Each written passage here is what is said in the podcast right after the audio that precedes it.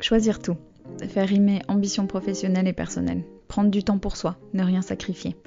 Bienvenue dans Les Équilibristes, le podcast qui invente de nouvelles façons d'intégrer toutes les facettes de la vie le plus sereinement possible pour œuvrer à l'égalité femmes-hommes dans les entreprises, les organisations et la société plus largement.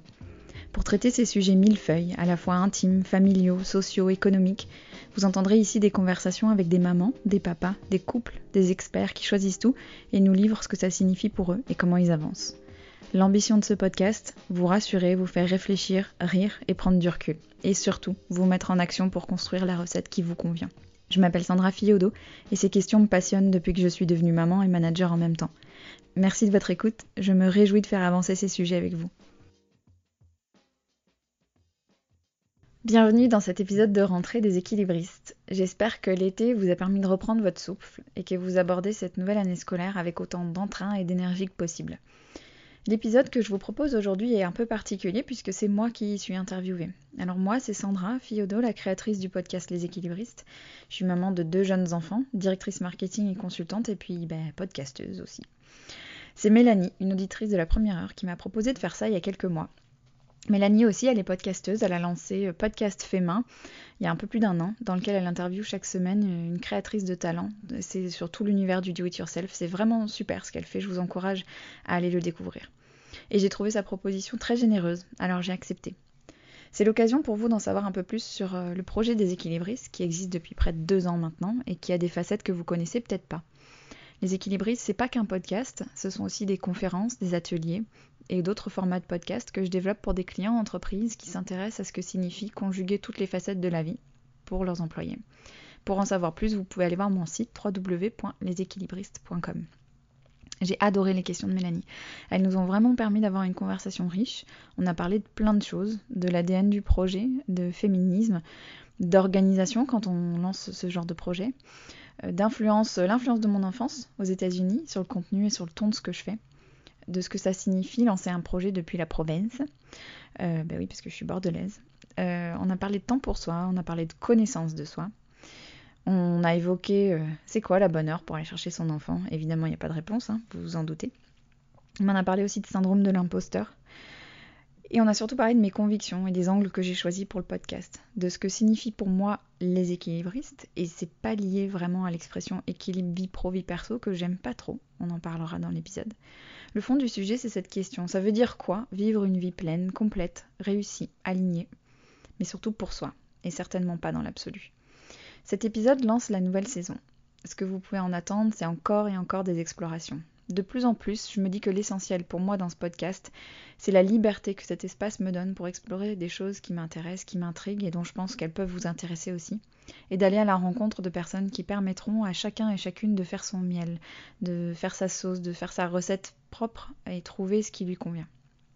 Avec toujours en toile de fond l'exploration de ce qu'est une vie riche, intégrant parentalité, vie de femme ou d'homme, carrière. Ici, on se permet de donner une infinité de définitions aux mots ambition, réussite. L'important, c'est que ça marche pour soi. Allez, je vous embarque dans cette conversation et je l'espère, ça vous intéressera. Enjoy!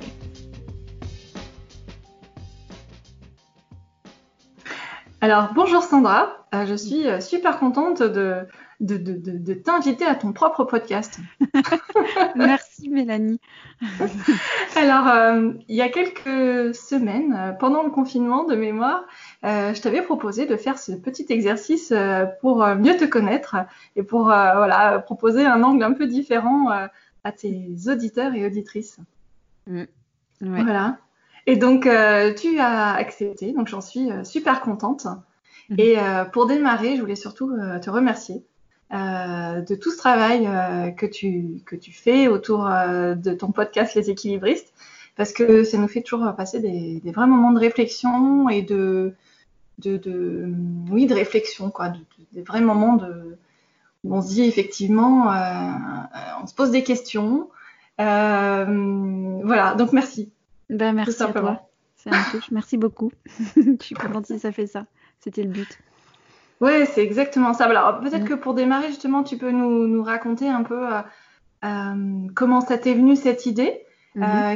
euh, quel, podcast aussi t'ont donné envie de te lancer. Puis après, voilà, l'idée en fait pour moi, c'était de parler un peu du podcast et puis aussi un peu parler de tes, projets, de ton métier. voilà, moi je, mhm.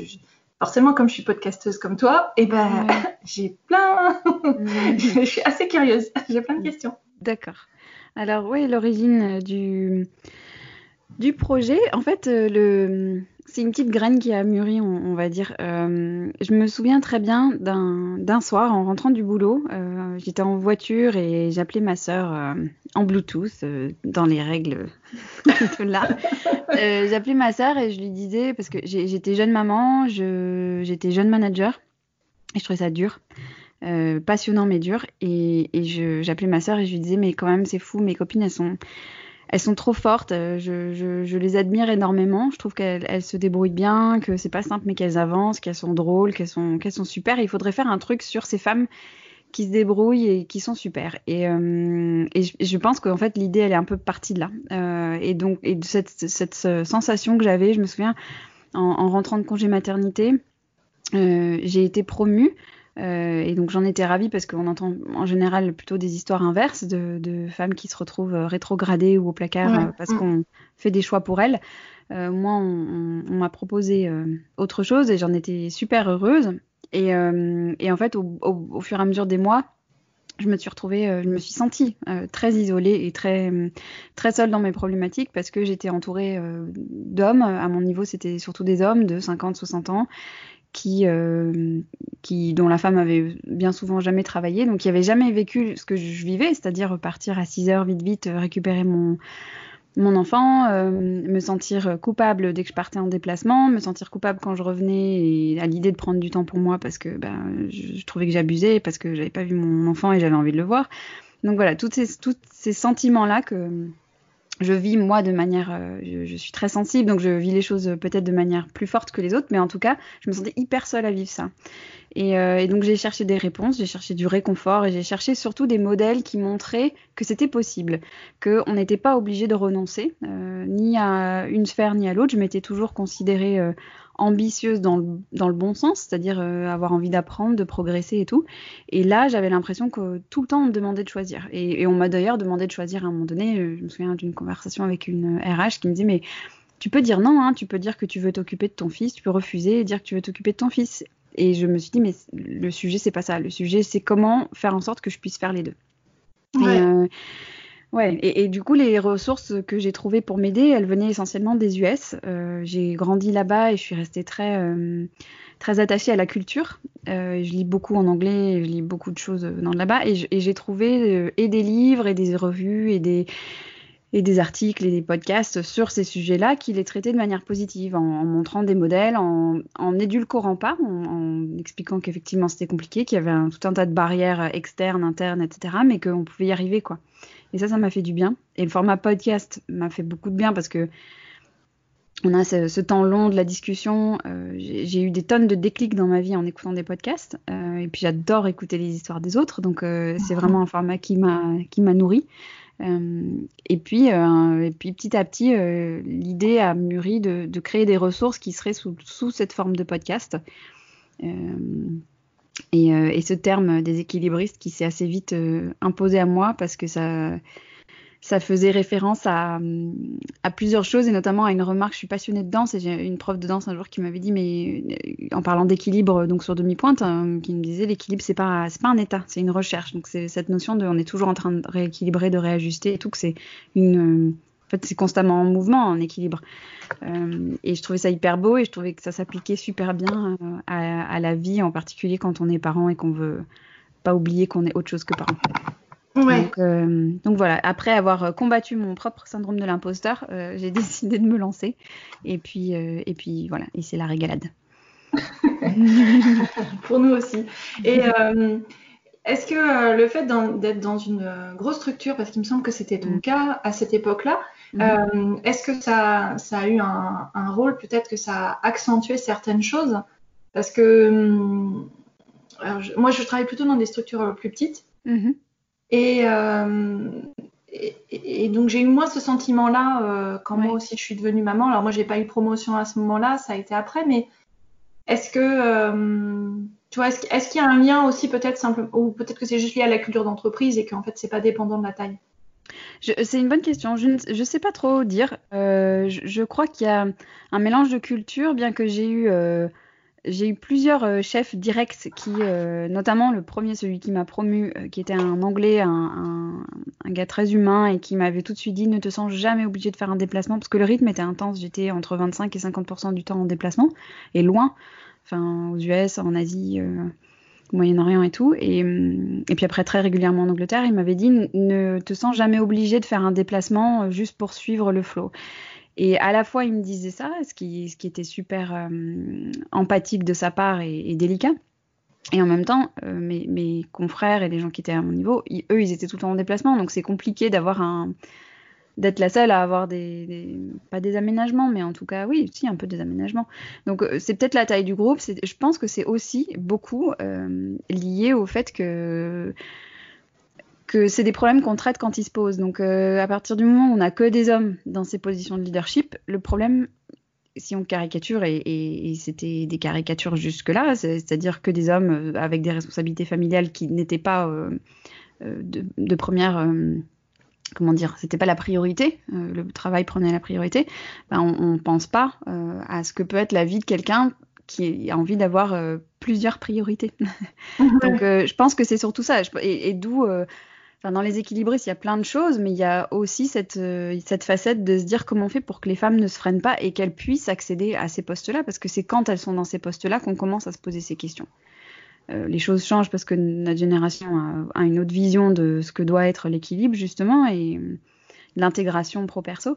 Mais, euh, mais on voit très clairement que quand des femmes sont en poste, de leadership euh, ou dans les organisations, des sujets qui n'en étaient pas en deviennent. On se pose ces questions-là de savoir euh, c'est quoi l'expérience pour ces femmes euh, qui rentrent de congé maternité, euh, comment on fait pour qu'elles se sentent pas tiraillées, comment on fait pour qu'elles se sentent euh, en pleine possession de leurs moyens et, euh, avec les conditions pour réussir.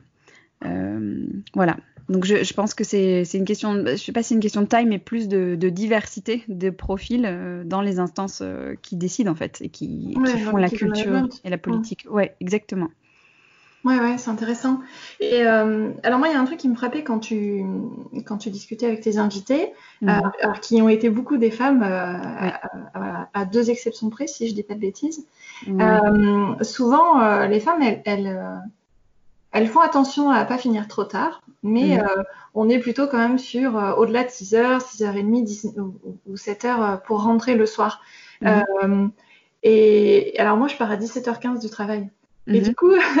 à chaque fois, je me disais, mais euh, tu vois, limite, ouais. Euh, effectivement, c'est pas tout à fait une, une, de la culpabilité, ouais. mais plutôt un sentiment de me dire euh, bah, peut-être que soit je suis chanceuse, chanceuse pardon, ou alors euh, simplement que finalement, bah, comme j'avais pas le choix, euh, parce que moi le, le périscolaire de, de l'école de mes enfants finit à 17h30, ouais.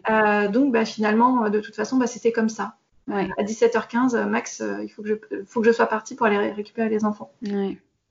C'est hyper intéressant ce que tu dis parce que parce que moi, quand je dis 18h, je sais que des, des Parisiennes vont se dire Oh là là, qu'est-ce que c'est tôt euh, Je sais que enfin, c'est hyper. C'est d'une part très personnel l'appréciation de c'est quoi passer une soirée. Euh, tu vois, c'est quoi le, le, temps suffisant le soir avec ses enfants C'est hyper compliqué comme question. Euh, je me souviens aussi de la directrice de la crèche de ma fille qui me disait euh, qu'elle qu trouvait ses soirées hyper speed parce qu'elle arrivait à 18h chez elle. Et je me disais Waouh, moi, si j'arrivais à 18h avec mes deux enfants, j'aurais l'impression d'avoir enfin d'être cool quoi d'avoir vraiment du temps. Ouais c'est ça. Euh, mais mais pour elle c'était c'était speed. Et euh, donc c'est très personnel. Et en même mmh. temps je crois que tu as raison c'est que il y a un peu cette notion aussi de ben il y a les contraintes euh, en fait de, qui s'imposent à soi.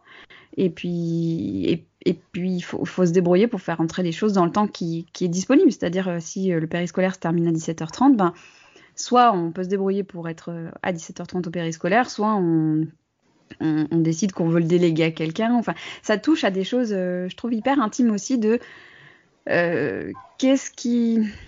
Quelle est l'image que j'ai euh, de la, du parent que je veux être Enfin, quel est le temps que je veux donner à chaque chose Enfin, tu vois ce que je veux dire C'est ouais. et que c'est hyper, euh, c'est fou comme les choix qu'on fait pour soi.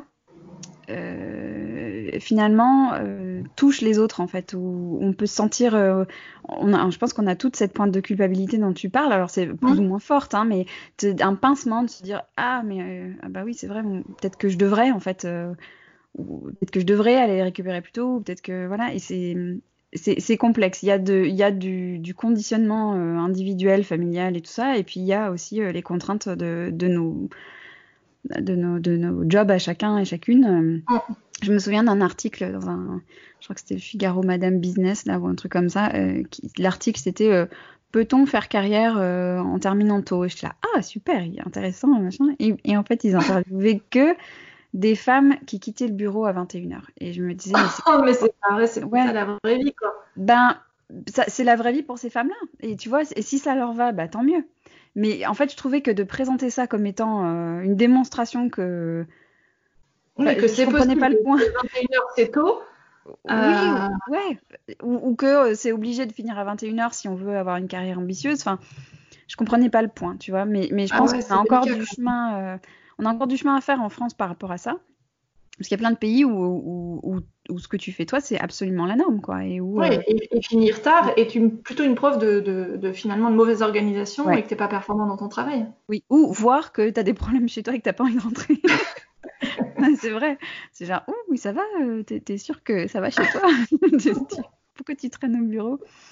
Mais oui, tu as raison, c'est pas un bon, c'est pas, pas un bon signal qu'on envoie euh, dans plein de pays. Ouais. Mm. Donc, et il y a autre chose qui me, qui, qui me frappait aussi euh, et, euh, dans les conversations, euh, c'était euh, justement d'arriver à prendre du temps pour soi. Mhm. et donc, tu, tu, vois, alors, je suis super contente de savoir que tu as une passion pour la danse. Mhm. et les, les, les, tes invités, généralement, avaient vraiment besoin d'un d'un prétexte finalement ou de pas de prétexte mais de, de bonnes occasions pour aller prendre du temps pour euh, pour elle. Et euh, alors euh, moi je suis fan de loisirs créatifs. Et donc en fait bah, ce temps-là je le trouve grâce à ça. Et je me dis finalement quelle que soit la passion finalement c'est vraiment d'avoir une passion à mm. côté qui, qui te fait forcément prendre ce temps pour soi.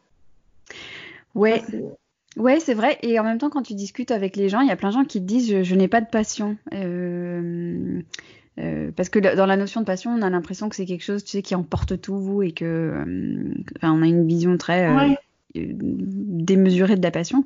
Ah. Mais oui, c'est centre d'intérêt ou quoi. Mais même même pour les gens qui n'ont pas de passion, et c'est rigolo que tu abordes ce sujet-là parce que je sais pas si tu as lu la newsletter que j'ai envoyée hier soir tard. Si, t'as vu Ouais, bah, c'était pile poil sur ça, quoi. C'est le temps mmh. pour soi, et c'est vraiment le sujet. Euh, qui est, compliqué pour beaucoup de parents et surtout de mamans, euh, cette notion de temps pour soi.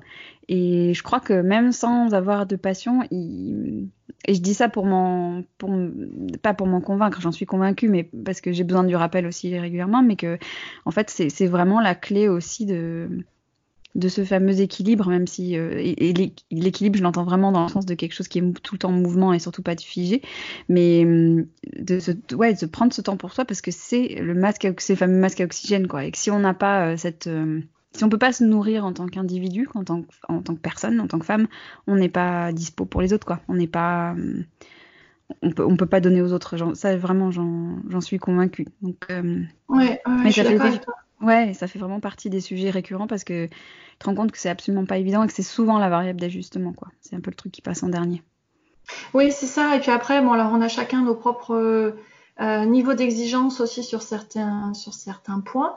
Mhm. Euh, pour certaines personnes, il va falloir vraiment avoir une maison euh, hyper impeccable tout le temps et donc ça prend quand même un temps fou. dès lors qu'on a des enfants, quelques mètres carrés et tout ça, bah, c'est vite beaucoup de travail. Euh, ou qui vont avoir des, exigences sur, la, par exemple, la, cuisine, euh, de, tout faire euh, maison, etc.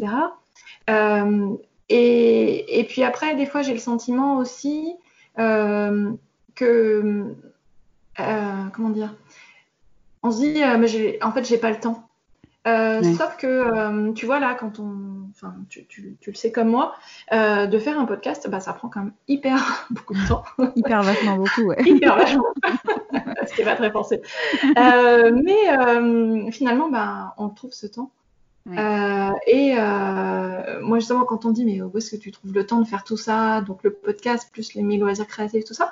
qui bah en fait bah, je regarde peut-être un petit peu moins la télé ou bah, j'ai peut-être pas le même niveau d'exigence sur le ménage ou le nombre de lessives qu'il faut faire dans la semaine ou mm. et, voilà mon idée c'était de dire aussi il faut peut-être prendre un peu de recul sur certaines choses et s'interroger sur certaines peut-être certaines actions ou voilà, les réévaluer. Je sais pas ce que tu en penses.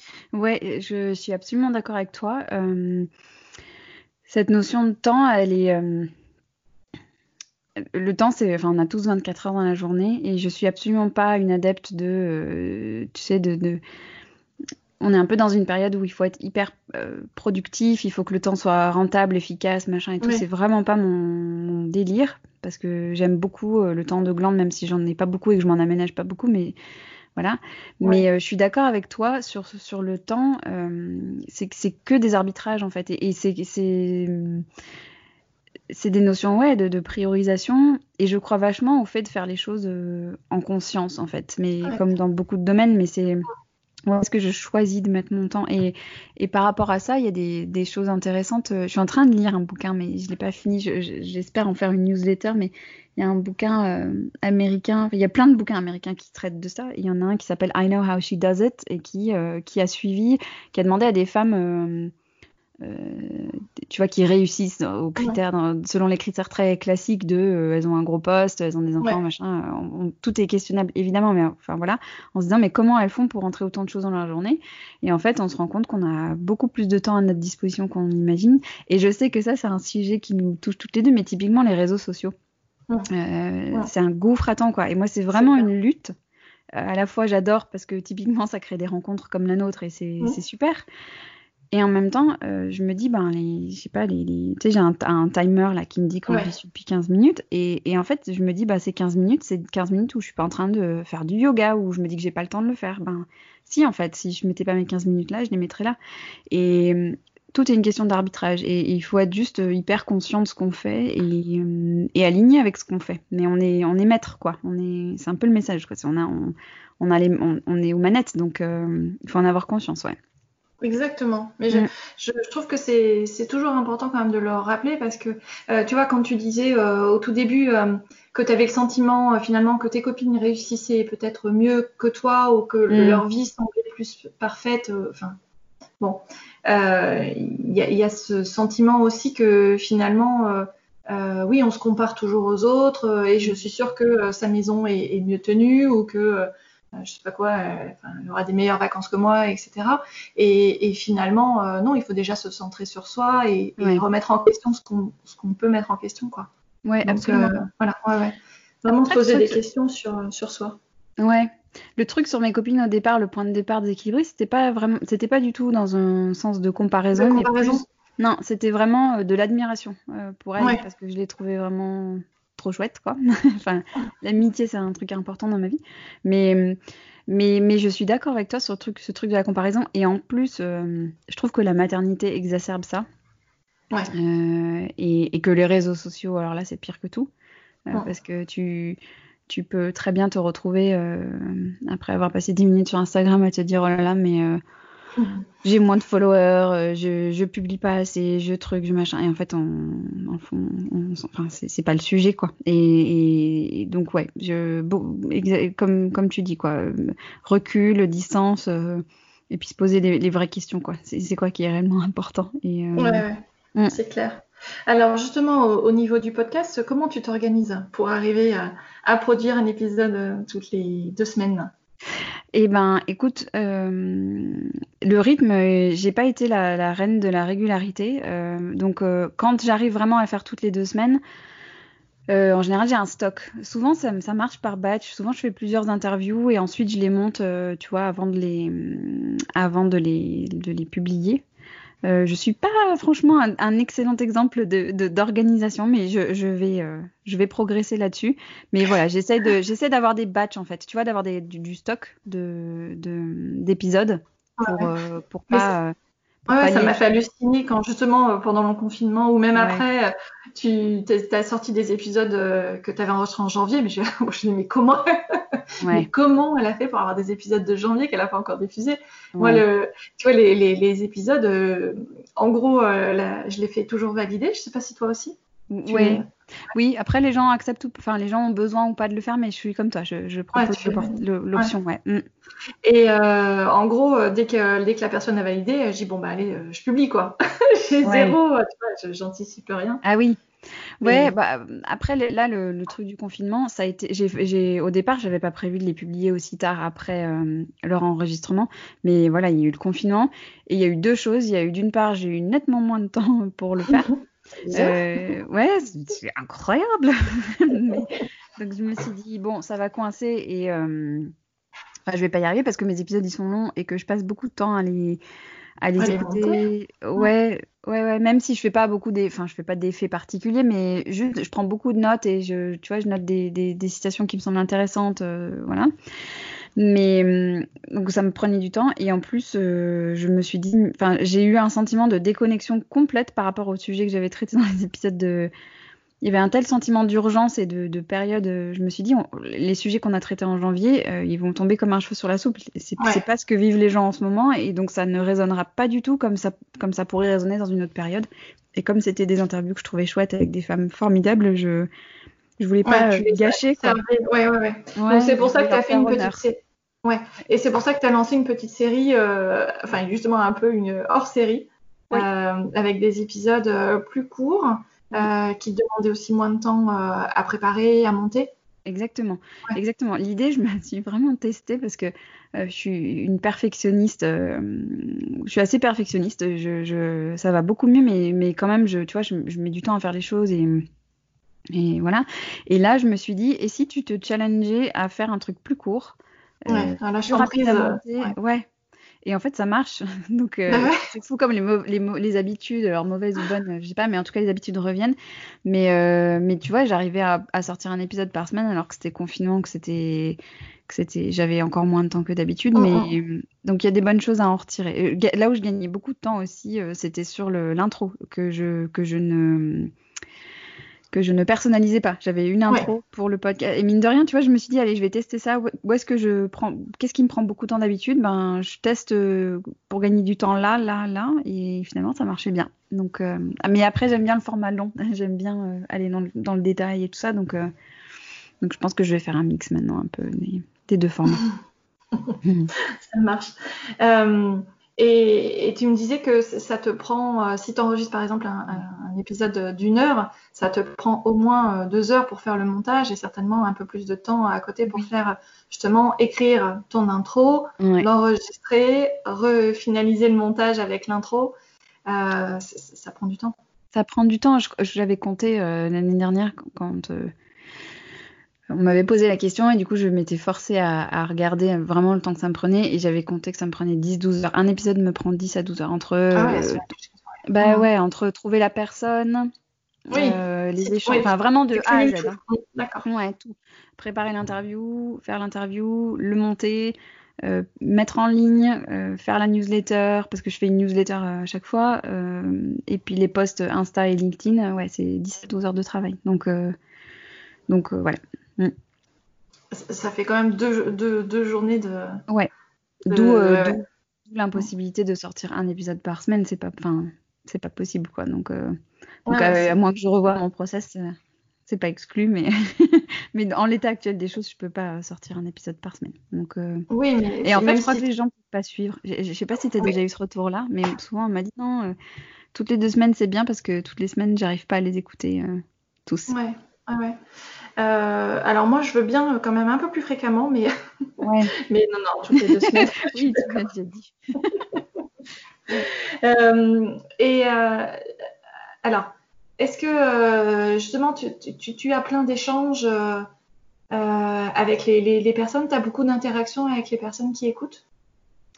Oui, j'ai beaucoup d'interactions avec les personnes qui écoutent et j'ai beaucoup d'interactions aussi via la newsletter. Oui, une personne qui te répond directement. Ouais, ah ouais, j'ai pas mal de personnes qui me répondent. Alors c'est rigolo, il y a des sujets qui, qui touchent plus ou moins que d'autres, mais il y, en a quelques-uns. En fait, c'est souvent les, les, newsletters où j'ai l'impression, je me dis, mais en fait, ça intéressait personne, je raconte ma vie, mais en fait, en ah. racontant euh, ma vie, je raconte leur vie et, et, du coup, elles se retrouvent. Et je dis elles parce que c'est surtout des femmes qui me suivent, mais il y a de plus en plus de papas. Euh, et ouais, et ces échanges-là, moi, je les adore. Euh, quand on, voilà, les gens me disent ce que ça leur a fait de lire ça ou de d'écouter l'épisode, ce que ça a déclenché. J'ai des échanges sur LinkedIn aussi avec des gens. Enfin, c'est, c'est, ouais, c'est hyper intéressant. Je pense que ça, ça doit te faire la même chose, mais c'est, ouais. c'est, aussi le plaisir de faire, ce, de créer ce genre de contenu. Ouais. C'est, d'avoir de l'échange, c'est pas de faire son truc dans son coin. Ah bah c'est clair. Et puis si ouais. tu n'avais pas eu de, de, de retour, euh, si tu sentais pas qu'il y avait un intérêt, euh, tu continuerais pas.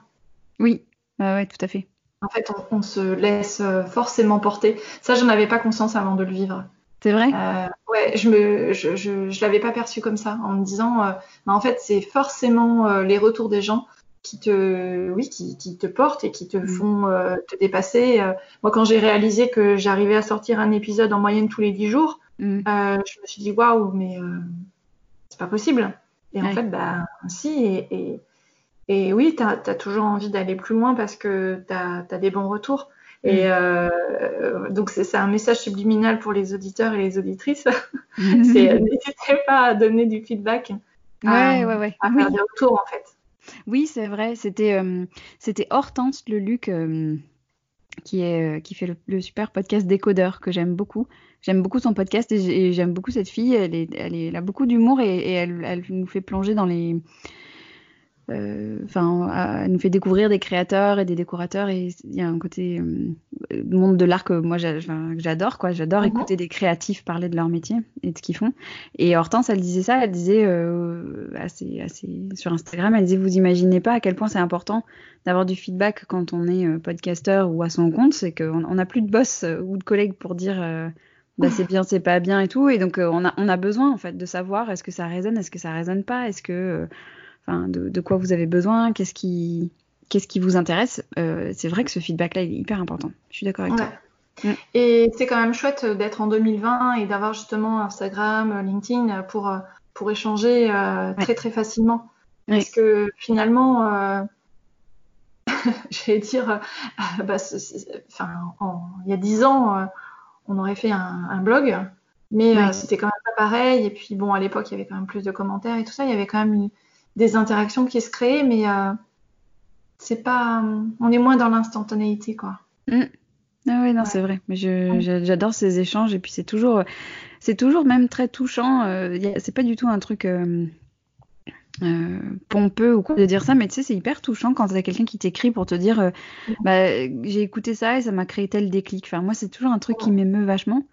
Et, euh, et, en particulier, là, il y a pas longtemps, il y a, enfin, ça, ça m'arrive souvent, il y a souvent des jeunes femmes qui n'ont pas d'enfants qui m'écrivent et qui me disent bah, j'écoute et ça me rassure. Euh, il y a toute une génération de jeunes femmes qui sont hyper inquiètes à, à l'idée d'être mère ou voilà, enfin, qui se posent énormément de questions en tout cas et qui me disent ça me rassure ça me rassure d'entendre d'entendre ces épisodes et, et, et c'est bah ça fait plaisir quoi de se dire qu'on a pu euh, toucher quelqu'un c'est c'est hyper euh, gratifiant.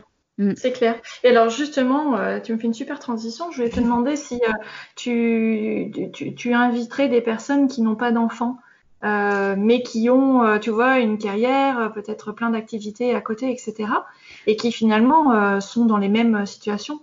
Ouais. Et eh ben oui, oui, c'est pas du tout exclu. C'est pas du tout exclu. Euh, j'ai encore pas, je suis pas encore pas tombée sur le profil de personnes. Euh... Ouais. En fait, j'ai envie de me mettre. Euh, c'est marrant, ça fait écho à des réflexions que j'ai en ce moment. J'ai à la fois envie de me mettre le moins de barrières possible sur euh, les profils, et en même temps, je trouve que quand plus on est précis sur euh, à qui on s'adresse et, et, et, et, moins on s'éparpille et plus c'est impactant justement. Mm. Mais euh, mais ouais ouais t'as raison c'est aussi la question de l'équilibrisme du, du fait de d'intégrer différents pans de sa vie, elle se pose évidemment aussi pour des gens qui ont des, enfin une vie très riche en dehors, que ce soit une vie associative, une vie euh, amicale qui pour qui, enfin qui, qui, prend beaucoup de place, euh, des passions, enfin ouais, tout à fait. Après, ce qui m'intéresse moi aussi, c'est l'angle de la de ce que la parentalité change en fait, parce que je trouve qu'il y a ouais. il y a un gros euh, il y a un gros changement même dans dans le fait qu'on n'est plus responsable que de soi-même et que, mine de rien, la priorité, pendant en tout cas peut-être les premières années de vie et tout, reste l'enfant. Et donc ça change tellement de choses, enfin, ça change tellement ouais, de choses. Et c'est ça qui m'intéresse aussi. Mais peut-être que dans quelques années, ça sera plus ça qui m'intéressera. Je sais pas. J'ai aussi envie que le podcast il évolue en même temps que mes centres d'intérêt évoluent. Donc, euh... donc euh, qui sait Et euh, on te veut, comment tu choisis tes invités? Est-ce que, par exemple, il y a des personnes qui directement te, te disent Ah ben moi, j'aimerais bien que tu m'invites. Alors, peut-être pas aussi cash, mais qui te font comprendre que.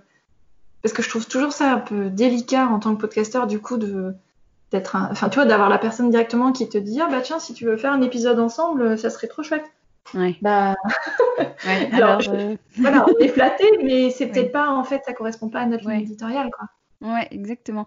Euh, oui, ça m'est arrivé euh, plusieurs fois euh, qu'on me propose. Il y en a deux qui ont été, qui sont devenus des épisodes, et il y en a d'autres où, où, où j'étais. Enfin, en fait, ce que, ouais, euh, t'as raison. Il y a des fois, ça colle pas, et c'est vrai que c'est un peu délicat. Mais euh, je pense qu'il, je pense qu'il y a des façons de le dire euh, de manière très oui oui gentille, respectueuse et tout ça. Parce qu'effectivement, il y a une ligne éditoriale et il y a un objectif. Donc, euh, donc si on a l'impression que ça sert pas l'objectif euh, directement, euh, ben, c'est moins. Ouais, ce qui n'empêche pas la personne, euh, ce qui enlève rien à l'intérêt de la personne euh, en tant que telle. Mais, mais ouais, je suis, je suis d'accord avec toi. Parfois, on se retrouve à devoir, euh, à devoir refuser. Ouais. Mm. Et euh, alors, le, le podcast, hein, si j'ai bien compris, si j'ai Mm. bien euh, écouté tes différentes interventions et notamment les lives que tu avais fait pendant le, le confinement, euh, donc le podcast, tu y consacres tes jeudis et vendredis et Mm. tu as ton activité salariée du lundi au mercredi. Ouais, c'est ça. C'est ça Euh, donc alors, et, et- et voilà, preuve s'il en est qu'on peut... euh, Alors je crois que t'aimes pas trop le terme de slasheuse? Ah, si, si, il me dérange Si, pas. t'aimes bien. Ah, moi, je, Si, ouais, je- il me dérange pas. Mais ouais, donc, ouais, non, il me dérange pas. du coup, voilà, tu, tu, tu, tu es une slasheuse Mm. en étant euh, directrice marketing euh, et com ou que marketing? Mar- Ouais, les deux? marketing et com, ouais. Mm. Marketing et com, Mhm. euh, donc à temps partiel. Euh, et je me souviens que je t'avais posé la question en live, savoir si c'était pas finalement un peu frustrant de ne travailler pour ton activité salariée que trois jours par semaine et Mhm. de, tu vois, d'arriver à bien jongler justement Mhm. avec tes activités euh, du jeudi et du vendredi qui finalement, bah, tu vois, si le mercredi soir, euh, tu avais un, un, un livrable, alors peu importe, mais tu vois, tu avais une échéance Mm. euh, qui est pas respectée, Mm. comment tu fais quoi? D'ici Mm. le lundi, comment tu fais? Ben, en, en fait, il y a plusieurs, plusieurs options. Là, maintenant, on s'est organisé pour que mon mari récupère les enfants le mercredi soir, donc je peux faire la nocturne que j'ai besoin de faire, tu vois, pour pour être, la, finaliser? plus- ouais, être la plus tranquille possible. Euh, après, il m'est arrivé euh, plusieurs fois de, de rouvrir le, le PC puis terminer des choses les jeudis et vendredis. Je suis pas du tout. euh, Enfin, je trouve qu'avec la notion de slasheuse, il y a vraiment Il faut avoir cette Voilà. souplesse. bah oui, enfin la flexibilité, elle doit être dans tous les sens, tu vois. et, euh, donc ouais, ouais, ça m'est souvent arrivé de, de pas de passer des heures, hein, mais de, de terminer un truc que je voulais absolument terminer ou de, euh, de passer des coups de fil ou enfin voilà, ça, ça, c'est pas, pour moi c'est pas un problème et je trouve que ça va avec la souplesse. euh, ça va avec la souplesse qu'on, que, que les employeurs ont la, ont l'intelligence et la, ouais, d'offrir, tu vois. Donc, euh, donc ouais. Et tu as démarré le podcast quand tu étais déjà salarié à temps partiel ou ça s'est mis en place au même moment? Non, j'ai démarré le podcast fin, tout, vraiment à la fin de 2018. Je crois que le premier épisode c'était en décembre 2018. Euh, et mon et le poste salarié, j'ai depuis septembre de l'année dernière. Donc euh, il y a eu, j'ai eu toute une période à mon compte. Et d'ailleurs, euh, tu vois, dans les deux jours euh, consacrés aux équilibristes, il y a vraiment pas que le podcast. Il y a, je fais aussi Ah. pas mal de missions euh, pour des entreprises sur des questions de d'adaptabilité du travail, d'expérience collaborateur, euh, du market et enfin tout un tas de projets qui gravitent autour des thèmes que, que j'aborde dans les équilibristes. Donc, euh, euh, donc voilà, j'avais cette activité que indépendante un temps. Après, j'ai rencontré les, les cofondateurs de la boîte dans laquelle je travaille aujourd'hui et puis on a eu un coup de cœur professionnel, on a eu envie de travailler ensemble. Voilà, ça s'est fait comme ça, quoi. D'accord, ouais, donc en fait, Mm. tu étais déjà à ton compte Oui. à temps plein et Mm. après tu as rajouté finalement quelque part euh, ces trois jours euh, d'activité salariée. Ouais, c'est ça. En baissant un peu la part, euh, la part à mon compte, mais euh, j'ai quand même eu des gros et intéressants projets cette année, donc, donc voilà, c'était. Mm. Ouais. Et finalement, ça t'apporte aussi peut-être une sécurité quelque part, que ce soit financière ou peut-être, je sais pas, de, de tranquillité d'esprit, de pas avoir à, à chercher des missions. Je sais pas si déjà tu as besoin de les chercher aussi à bien à toi, euh, ce qui est quand même un luxe, mais euh, Ouais. est-ce que finalement le, le- le fait d'avoir cet équilibre entre les deux, une activité salariée qui est plus euh, sécure entre guillemets et après ton activité en freelance Alors ouais, dans, le, dans ce choix-là, il y avait il y avait vraiment le premier driver, c'était le fait de retrouver un travail d'équipe. Parce que quand j'ai. Enfin, c'est vraiment un de mes gros moteurs, moi, dans, le, dans ma vie pro. J'adore ça. Euh, j'adore. Euh, enfin, il y a un truc que je trouve fou, c'est comme dans un projet, tu vois, tu, prends des individualités et, tu t'attaques à un problème. Si tu y étais mis tout seul ou à deux, ben, t'aurais trouvé une solution. Mais en fait, à, plusieurs, ben, tu trouves une solution que personne n'aurait pu trouver individuellement. Je trouve ça magique, en fait. Et c'est vraiment un truc que j'adore. Et donc, de retrouver ce travail d'équipe, ça m'a. C'était hyper, euh, hyper important pour moi. Euh, et puis après, sur la partie euh, des missions, euh, bah, jusque-là, j'allais dire j'ai de la chance, mais c'est pas de la chance parce que j'ai bossé pour les équilibristes et tout. Mais c'est en fait, c'est surtout. Enfin, effectivement, les missions me sont toutes venues grâce aux équilibristes parce que parce que des amis parlaient de mon travail et que ça résonnait pour, pour des personnes, etc.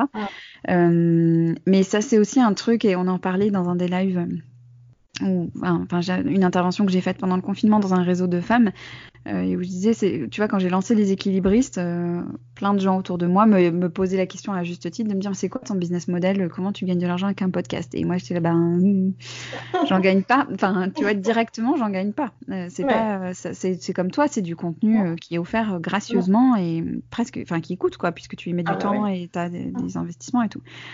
Mais en fait le, le enfin, ce que tu, la vitrine que tu te crées de ton intérêt ah. pour un sujet, de ta manière de l'aborder, etc. Enfin, ça en soi, c'est euh, un truc qui a énormément de valeur parce que du coup, les gens euh, viennent vers toi parce qu'ils savent à quoi s'attendre, ils connaissent ton ton, ils savent comment, ils connaissent euh, presque très bien grâce à ton truc.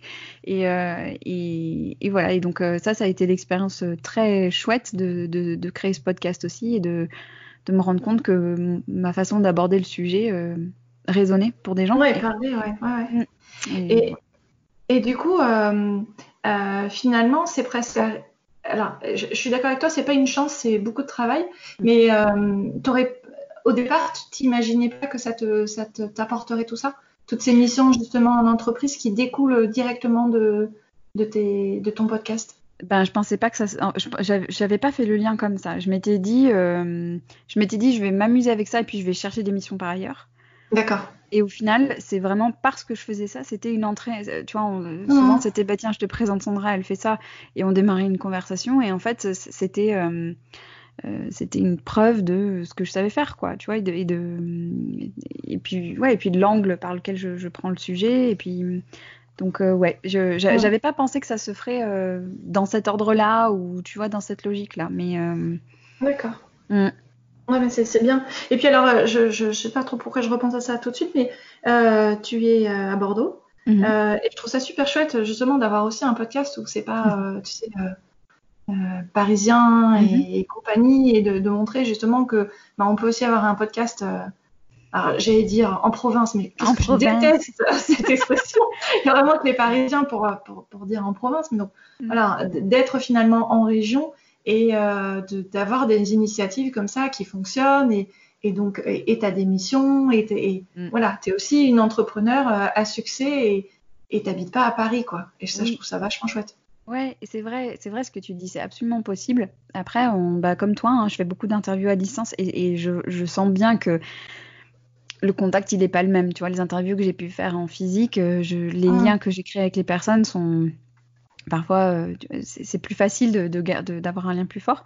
Après, c'est pas c'est pas toujours le cas. Euh, je pense à Aurélia Schneider que j'ai interviewée, avec qui on continue de correspondre très régulièrement et que voilà, enfin c'est mais, c'est vrai que tu as parfois aussi ce sentiment euh, où effectivement tout bouge vachement à Paris. Il y a des soirées, euh, bah, typiquement, euh, Hortense Luc qui m'avait invité à une soirée de podcasteurs à Paris à laquelle j'aurais adoré aller, mais bah, je vais pas faire surtout post-Covid, machin, je, je pouvais pas faire un déplacement que pour ça. Donc il y a toujours un peu une petite frustration aussi d'avoir l'impression que tout se passe ailleurs. Et puis moi, je me sens pas de monter un réseau de podcasteurs à Bordeaux, etc. Mais c'est absolument possible. C'est vraiment absolument possible. Il faut pas se dire que parce qu'on n'est pas à Paris, euh, il se passe. Enfin, on peut pas quoi. C'est pas du tout la, réalité, et y compris pour l'émission, ouais. Mmh. Je suis d'accord avec non, toi. Non, mais c'est ouais, ouais, c'est hyper important, oui, parce que des fois, euh, toi, c'est un peu comme. Euh, alors, moi, je fais le même métier que toi dans le marketing et la com. Et euh, c'est un peu comme quand tu es à l'école et que tout le monde se rêve d'être. travailler au marketing de L'Oréal. Mm. Bah, non, en fait, on va pas tous aller travailler à Paris. Mm. Et, et, oui, tu as le sentiment que en fait, tu peux pas avoir de poste intéressant en région. En dehors de Paris, ben non, le marketing, ça n'existe pas. Le marketing, c'est que dans les grosses boîtes et les grosses boîtes, elles sont à Paris. Et que si tu travailles pas dans, à Paris, dans le marketing, bah. Oui, ta carrière est foutue. Ouais, t'as un poste qui est trop nul, quoi. Alors que, non, en fait, euh, pas du tout. Euh. Mais tu as raison d'aborder ça parce que moi, c'était. On habitait avec, à Lyon au début avec mon mari euh, après nos études. Et j'avais travaillé chez Bioderma, j'avais adoré mon expérience là-bas. J'étais trop contente. Euh, après un stage chez L'Oréal. ah le cliché, ah, Sandra. passé par là. Mais euh, et en venant vivre à Bordeaux, je me disais oh là là, mais comment je vais trouver du boulot en market euh, Alors que j'étais inquiète. C'est gratuit là. Bah oui, mais il y a un tel écart. Enfin, tout est tellement centralisé à Paris. Et en mm. fait, j'ai trouvé un poste en market dans une boîte qui est dans l'industrie, tu vois. De... Mais c'était passionnant parce que très loin de ce que de, des univers d'où je venais, mais, mais hyper. Euh, enfin, j'ai tellement appris et puis et puis avec l'enjeu international qui est qui est clé pour moi, mais c'est vrai. je pense qu'on j'ai l'impression qu'on se le dit de moins en moins et que les boulots sont aussi plus euh, mobiles et flexibles et voilà. certainement. Mais c'est vrai que quand on sortait d'école, il fallait aller à Paris, quoi. Et moi, je n'avais pas du tout envie d'aller vivre à Paris. Euh, donc voilà. Et, maintenant, tout le monde vient vivre à Bordeaux, donc tu vois, c'est que... Tous les Parisiens viennent vivre à Bordeaux. Mais certainement que. Alors, on se fait tous une idée euh, de, la vie d'après, post-Covid et tout ça. On verra euh, ce, qui se passera au réel. Mais effectivement, euh, on a quand même le sentiment qu'il y a une réflexion un peu plus profonde qui s'engage au niveau des entreprises en disant, bon, en fait, on peut être à distance et que c'est pas très grave. Donc, Peut-être qu'effectivement, euh, il y a quand même plein de Parisiens qui vont se délocaliser euh, sérieusement et mm. peut-être que les, les, choses vont changer. Ouais, mm. ouais j'attends de voir parce que tu vois, j'ai l'impression qu'il y a beaucoup d'entreprises aussi qui reviennent à, avant. Enfin, qui se disent, bon, ok. C'était rigolo. Qui se disent, bon, ça a marché, euh, oui, ok, ça, oui, ok, on a eu la preuve que ça marche, mais, mais quand même, on revient avant. Et, et en fait, je pense que là encore, tout est dans la, là où on met le curseur et, le bon dosage, quoi. Mais je pense que, je pense que du, du, total remote où tout le monde est chez soi, et je, j'y crois pas trop. Euh, mais euh, ne pas mettre une, une, dose de télétravail, voilà, je trouverais ça. Euh, oui, oui. Un peu. ouais, ouais. À contre-courant, quoi. Ouais, ouais. exactement, à contre-courant, mm. ouais. Ouais, ouais, ok. Et alors, dans les dans les projets euh, dont tu parlais, des, choses qui se sont, euh, des opportunités qui se sont euh, offertes à toi, mhm. enfin offertes, encore une fois, grâce à ton travail, j'insiste parce que voilà, souvent on a l'impression que c'est, c'est comme un peu, oui, alors j'ai été contactée, genre, pour écrire un livre et tout, oui, ben en fait, c'est parce que derrière il y a eu des années de boulot. et donc tu as créé un autre podcast, et notamment avec Orange. Oui, ouais, ouais. Ça c'était super chouette. C'était. En fait, en 2000, 18, euh, ouais, 2018, je, je me suis euh, mise comme bénévole dans un réseau qui s'appelle le PWN, Professional Women's Network, euh, qui est un réseau parisien de, de femmes. et en fait, il y avait un, think tank qui s'était monté sur la question de, des femmes et l'ambition. Et donc, pile poil dans mes sujets de, d'intérêt, quoi, ouais, de prédilection. Donc je, je me suis mise bénévole là-dedans. On a, il y avait une grande enquête qui avait été menée sur le rapport des femmes à l'ambition et tout. C'était passionnant. On avait euh, décortiqué l'enquête, présenté euh, les résultats à la FFF. Euh, c'était vraiment super. Et dans, en, faisant ce travail-là, j'ai rencontré une femme formidable qui s'appelle Romaine Johnston, qui est coach franco-britannique et avec qui on s'est très très bien entendu. Et Romaine, en travaillant une proposition pour Orange, s'est dit mais tiens en fait ça serait super de leur proposer un format podcast et donc elle m'a proposé qu'on le fasse ensemble et, euh, on s'est éclaté. C'était vraiment vraiment super parce qu'on travaillait sur des sujets euh, bah, de développement personnel et de coaching, de, vraiment de connaissance de soi euh, pour bien fonctionner avec les autres, ce qui est aussi dans mes, sujets de, cœur et, un peu quand même aussi au cœur de, des équilibristes, ça passe beaucoup par la connaissance de soi.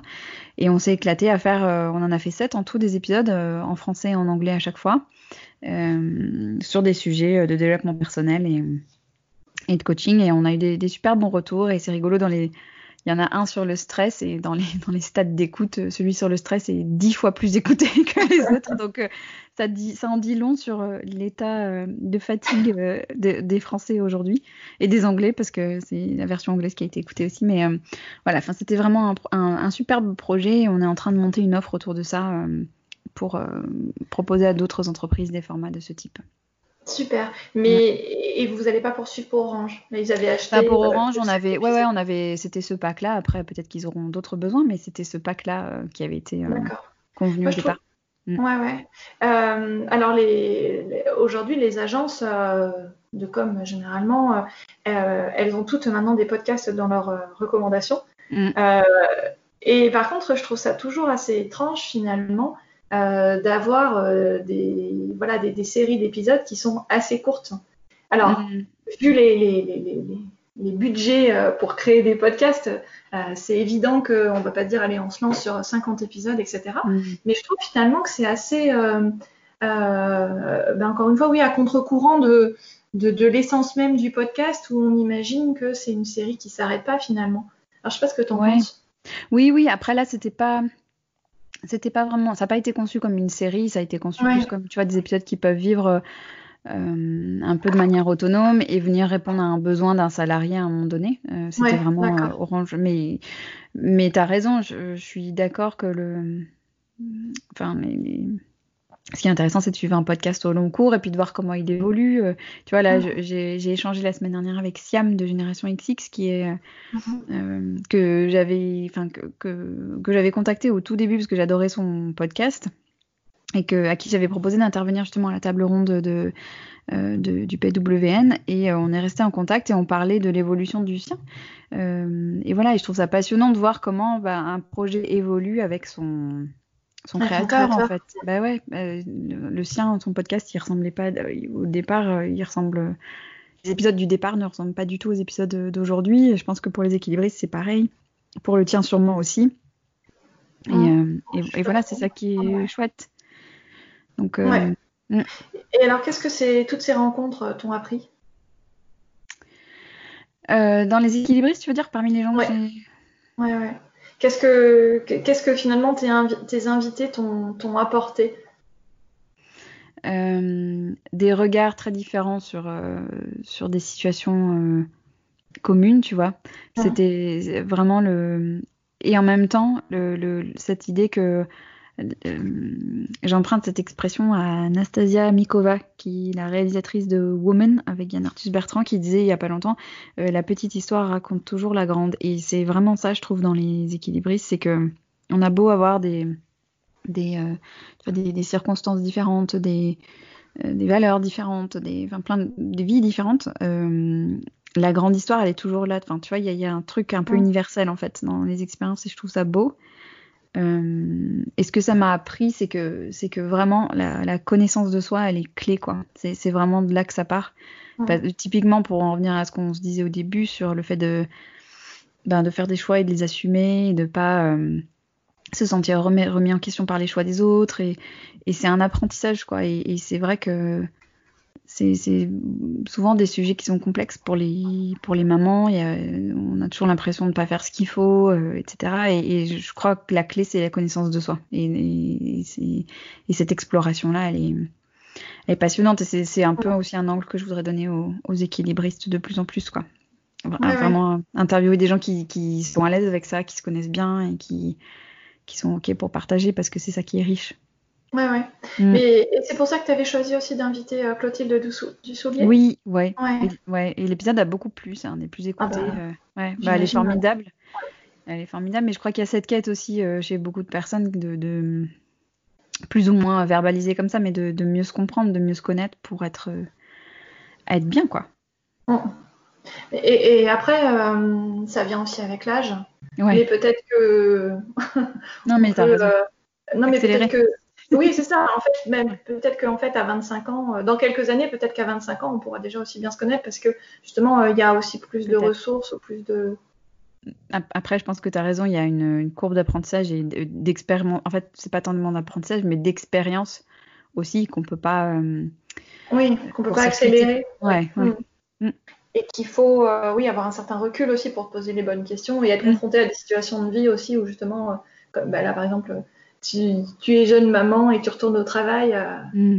C'est ouais, ouais. Il y a un rôle finalement que tu comment dire, en interviewant toutes ces femmes, même si encore une fois il y a eu des hommes, il y a finalement une certaine défense des droits des femmes ou au moins des, mm des valeurs euh, clés autour du, féminisme. Mm. Euh, tu, le vois aussi comme ça Tu le sens aussi comme ah ça? Ah oui, ouais, ouais, ouais. Ouais, ouais, vraiment, euh, vraiment. C'est des sujets. on en parle de plus en plus avec mon mari. En plus, ces derniers temps, ces dernières semaines, nous ont donné largement de quoi alimenter les débats. ouais, ouais, ouais. C'est absolument, ça fait absolument partie de l'ADN du projet aussi parce que mine de rien, dans, la volonté de créer ce truc, il y avait quand même aussi euh, chez moi un sentiment d'injustice en fait, de me dire euh, ben tu vois sans du tout se victimiser ou s'apitoyer sur son sort, mais de se dire c'est plus dur pour les femmes, c'est plus dur pour les femmes de euh, conjuguer leurs ambitions pro et leurs ambitions perso. Enfin tu vois c'est pas c'est pas une vue de l'esprit ou c'est pas c'est pas révolutionnaire de dire ça, c'est la réalité quoi. C'est qu'il y a tout un tas de de barrières, qu'elles soient euh, tellement internalisées qu'on a l'impression que ça vient de nous euh, ou externes euh, parce qu'elles sont évidentes.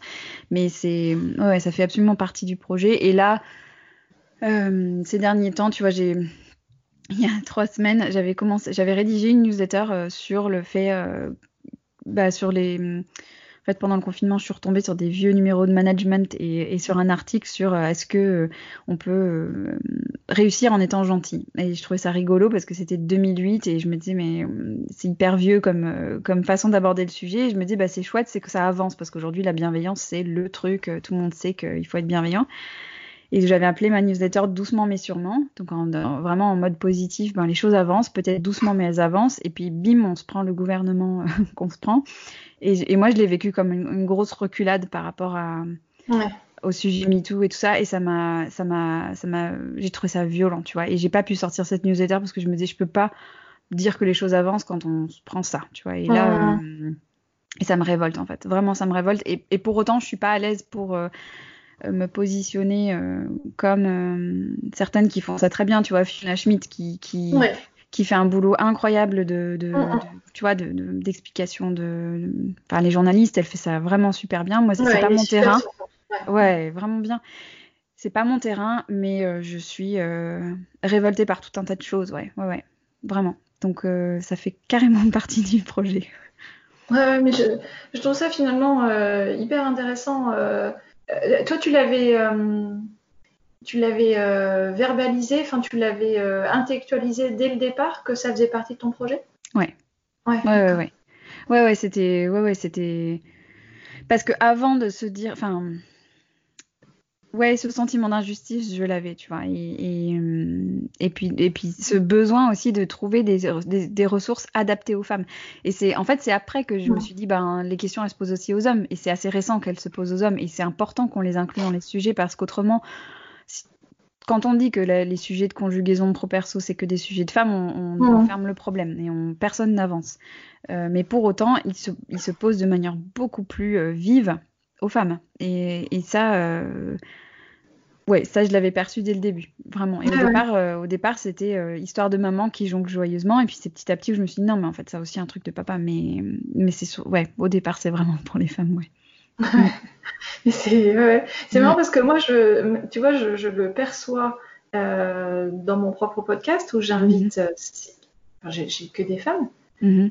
Et j'avais pas perçu ça dès le départ. Alors, je, je, savais que ça allait être que des femmes, euh, mais j'avais pas perçu la dimension euh, finalement un peu de, de défense et de, de, féminisme et de, de combat aussi pour, euh, tu vois, ne serait-ce que sur la question de l'argent et de la rémunération.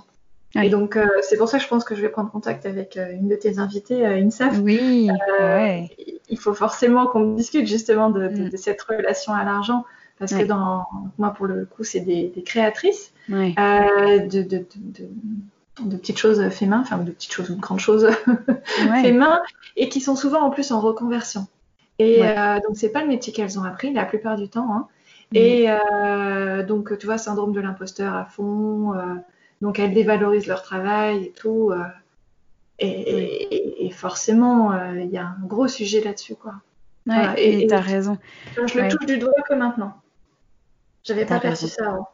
Ah, c'est hyper intéressant. C'est hyper intéressant. Mais t'as raison, il y a un vrai sujet autour de l'argent aussi et c'est rigolo. Je voudrais l'aborder aussi dans les équilibristes de manière euh, encore plus, euh, enfin aller plus loin sur d'autres aspects que ceux qu'on avait abordés avec INSAF, mais, euh, mais c'est vrai que sur ces questions de reconversion et de, et de comment on donne, de, comment on évalue la valeur euh, qu'a euh, ce qu'on crée et, qu'on crée par passion, et donc on n'a même pas l'impression que qu'on travaille. Bah ouais. Donc c'est exactement ça. Ouais, c'est vraiment un, c'est vraiment un sujet, ouais. Ouais. Super intéressant. et alors, c'est quoi tes ambitions pour le podcast? Écoute, euh, mes ambitions pour le podcast, c'est euh, de, continuer à, explorer de manière très euh, libre. j'ai encore envie d'interviewer toutes sortes de personnes parce que je trouve que c'est ça la, richesse et c'est comme ça que j'ai une amie qui disait c'est qu'on fait son miel et je trouve l'expression trop jolie et c'est vraiment ça c'est mhm. on pioche tu vois des, choses chez les uns chez les autres j'ai envie aussi d'un ouais j'ai aussi envie d'interviewer des gens qui qui m'importe, c'est comment on fait bouger la culture aussi, tu vois, la culture d'entreprise, la culture au sens plus large, et, on la fait bouger en incarnant des choses différentes. Et donc ça, c'est un, truc qui, me tient à cœur, que j'ai vraiment en tête pour euh, la suite. Euh, et après, j'ai un autre enjeu qui est l'enjeu de, visibilité que tu dois bien comprendre et qui est euh, qui a tellement de podcasts aujourd'hui. comment on arrive à, sortir du lot Et là, je, je, je viens seulement de réaliser à quel point, enfin, j'ai pas fait tout le je suis vraiment la cordonnière mal chaussée j'ai pas fait tout le boulot de RP euh, que j'aurais dû faire et auquel j'ai même euh, très honnêtement j'ai même pas pensé au début.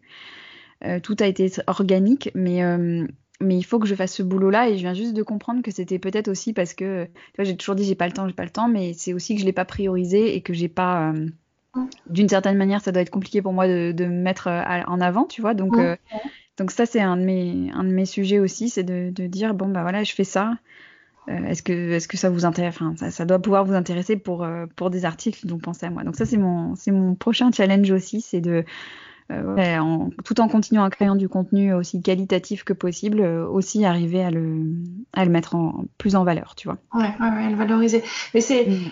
après peut-être que c'est aussi lié au, fait que au départ, hein, t'es pas sûr que ça va fonctionner entre guillemets, et donc que tu que tu t'investis mais sans sans aller peut-être jusqu'au bout, euh, enfin je sais pas comment dire, mais tu vois, de, de, dire bah alors je fais le max déjà pour avoir euh, euh, effectivement déjà une certaine écoute, mm.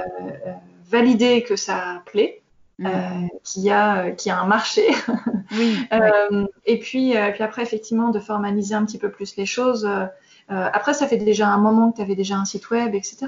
Oui, ça, oui, tu. Ouais, le site tu l'as mis en place assez rapidement. Bah, tout de suite, parce qu'au départ, j'ai hébergé euh, les épisodes sur mon site. Donc, euh, j'ai tout de suite eu mon site. D'accord. Euh, mais tu vois, tout le boulot ben, de, se faire connaître, quoi. De, mmh. donc, donc, voilà. Mais c'est.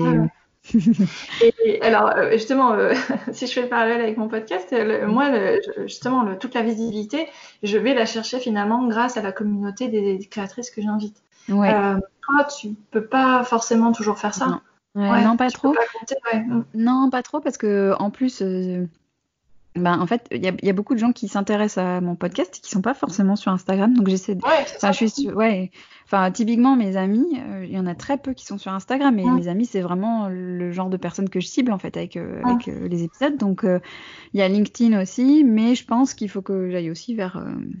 Ben, la, bonne vieille presse, tu vois, même digital, hein, mais, mais tous ces trucs-là, quoi. Donc, donc un, petit dossier de presse.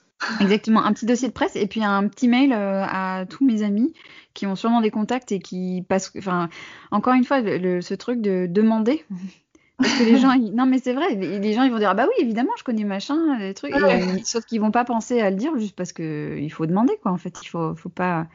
Et ça j'ai pas peur de demander, mais c'est faut, faut le prioriser, quoi. C'est comme tout, euh, cette histoire de temps, on en revient à l'histoire de temps, c'est qu'est-ce qu'on fait passer en priorité à un moment ou à un autre, quoi. C'est ça. Mais mm. c'est chouette déjà que tu pas peur de demander. Parce que moi, au moment où, euh, où je t'ai proposé euh, de faire cette, inversion de, dans les mm. rôles, de te proposer de t'interviewer, au départ, je me suis dit, bah, non, elle va trouver ça nul, oh, bah non, ah tu, vas pas, tu vas pas lui proposer et tout.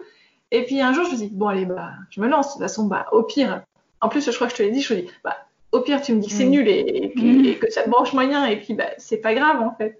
Et voilà, Ouais. il, faut, il faut se lancer. Ouais, il faut se lancer, mais, mais ce que tu fais, je pense très bien pareil, hein, puisque tu as eu des super invités sur ton podcast et que et qu'en fait, bien souvent, les gens, ils, ils sont contents en fait de, de rendre service, de parler d'eux, de, enfin, les gens sont contents d'aider.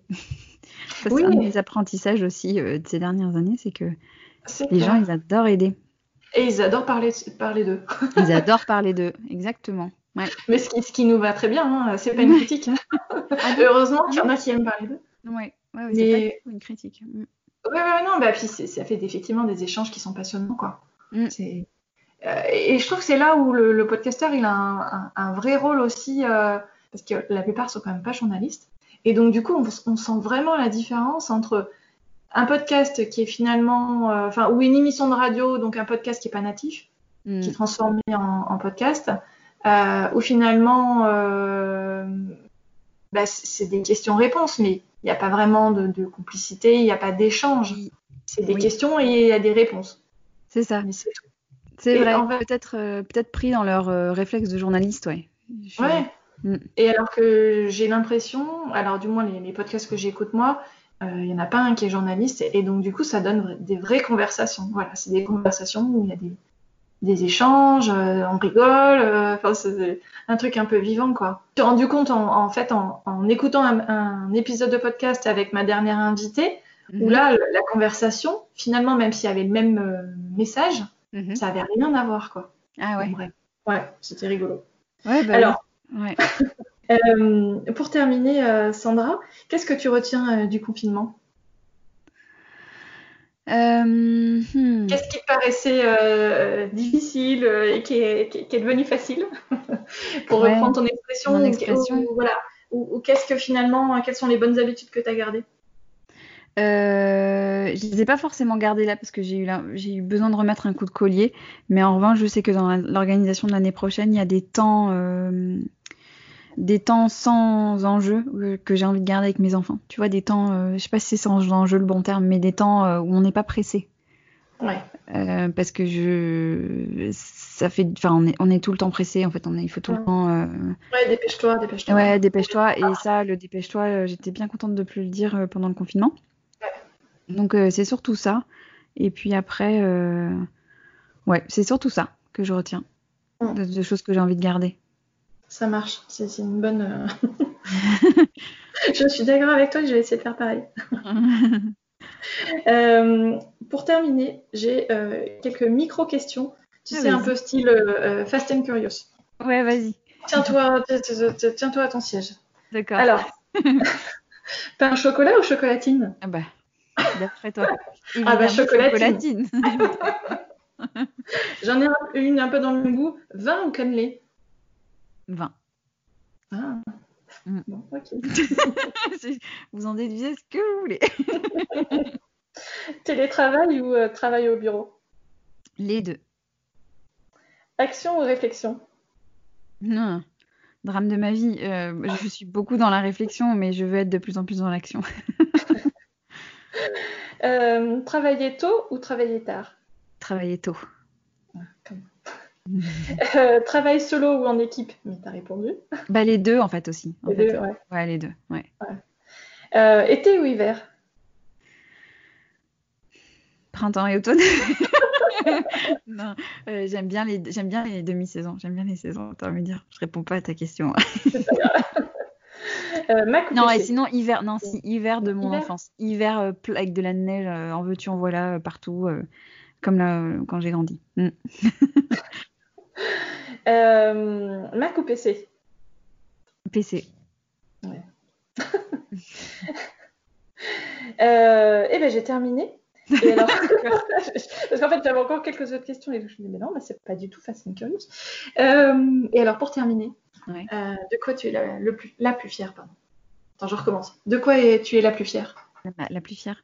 Je suis, je suis fière de d'oser, tu vois, d'oser, euh, enfin de, euh, de de pas me laisser euh, emportée par la peur parce que je, j'ai souvent peur. Enfin, tu vois, j'ai souvent peur de, de, me lancer, de faire des nouveaux trucs, comme tout le monde. Hein, mais euh, je suis fière d'avoir développé un côté aventurière, tu vois, d'expérimentation, de, me dire on teste et puis on verra. Et, et je, vais, je vais citer ma citation que j'adore de Seth Godin, qui est un, un grand penseur du marketing vraiment génial, un américain dont j'admire énormément le travail et la philosophie, et qui dit euh, qui dit qu'il faut apprendre à danser avec la peur. Et donc, euh, et je trouve ça magnifique parce que c'est on, a parfois cette idée que tu vois les gens qui entreprennent et qui font c'est tout ça qu'ils ont jamais peur, mais en fait c'est pas ça, c'est juste qu'ils décident que la peur va pas les arrêter, ils font avec la peur. Et euh, et voilà, et ça je trouve ça c'est à la fois un combat de tous les jours et en même temps une fierté de se dire qu'on bah, qu'on peut, euh, on, peut changer quoi. Euh, je j'aurais jamais pensé faire ce que je fais aujourd'hui il y a trois ans et, euh, et, ça me rend heureuse quoi. Tu vois, fière et heureuse quoi. Donc ouais, je suis ouais. Super. Mm. Mm. Et eh ben écoute, merci beaucoup Sandra. C'était bah, super savoir un petit peu plus sur toi. Ouais, c'est moi qui te remercie. C'est généreux de ta part de me l'avoir proposé et puis j'ai passé un super moment à discuter avec toi. Moi aussi. Moi aussi. Merci Sandra. merci à toi. Merci de nous avoir écoutés, Mélanie et moi. J'espère que cet aperçu des coulisses du podcast vous aura intéressé. Les équilibristes, c'est un podcast indépendant, c'est-à-dire que c'est un contenu que je finance intégralement. On en a d'ailleurs un peu parlé avec Mélanie dans l'épisode. Alors il y a plusieurs manières si vous avez envie de m'aider à le faire prospérer. La plus évidente, c'est de laisser un commentaire et une note sur Apple Podcasts, puisque vous êtes très nombreux et nombreuses à passer par cette plateforme-là. Vous pouvez aussi envoyer un épisode à quelqu'un à qui vous voulez du bien, ou le partager sur les réseaux sociaux euh, en, expliquant euh, pourquoi ça vous a autant plu et ce qui a résonné pour vous. J'en parle aussi un peu dans l'épisode, je suis en train d'envoyer mon communiqué de presse à des médias que ce contenu pourrait intéresser. Alors si vous connaissez quelqu'un ou que vous-même travaillez dans un média, je serais ravie d'échanger avec vous. Votre aide me serait vraiment précieuse. Et j'ai aussi envie, très envie de développer un lien un peu plus direct avec vous, plus direct que les réseaux sociaux. Donc si le contenu des épisodes vous intéresse, vous pouvez vous abonner à ma lettre hebdomadaire. Je l'envoie tous les mercredis et j'y partage des anecdotes, des articles, des podcasts, bref, tout ce que je pense peut vous intéresser et idéalement vous amuser au passage si c'est possible. Donc pour vous abonner, rendez-vous sur le site www.leséquilibristes.com, rubrique newsletter numéro d'équilibriste. Mille merci de votre fidélité. Bienvenue à celles et ceux qui ont découvert le podcast cet été et continuons les échanges par mail ou sur les réseaux sociaux. Le programme à venir s'annonce riche et varié, alors je vous dis à dans deux semaines pour le prochain épisode.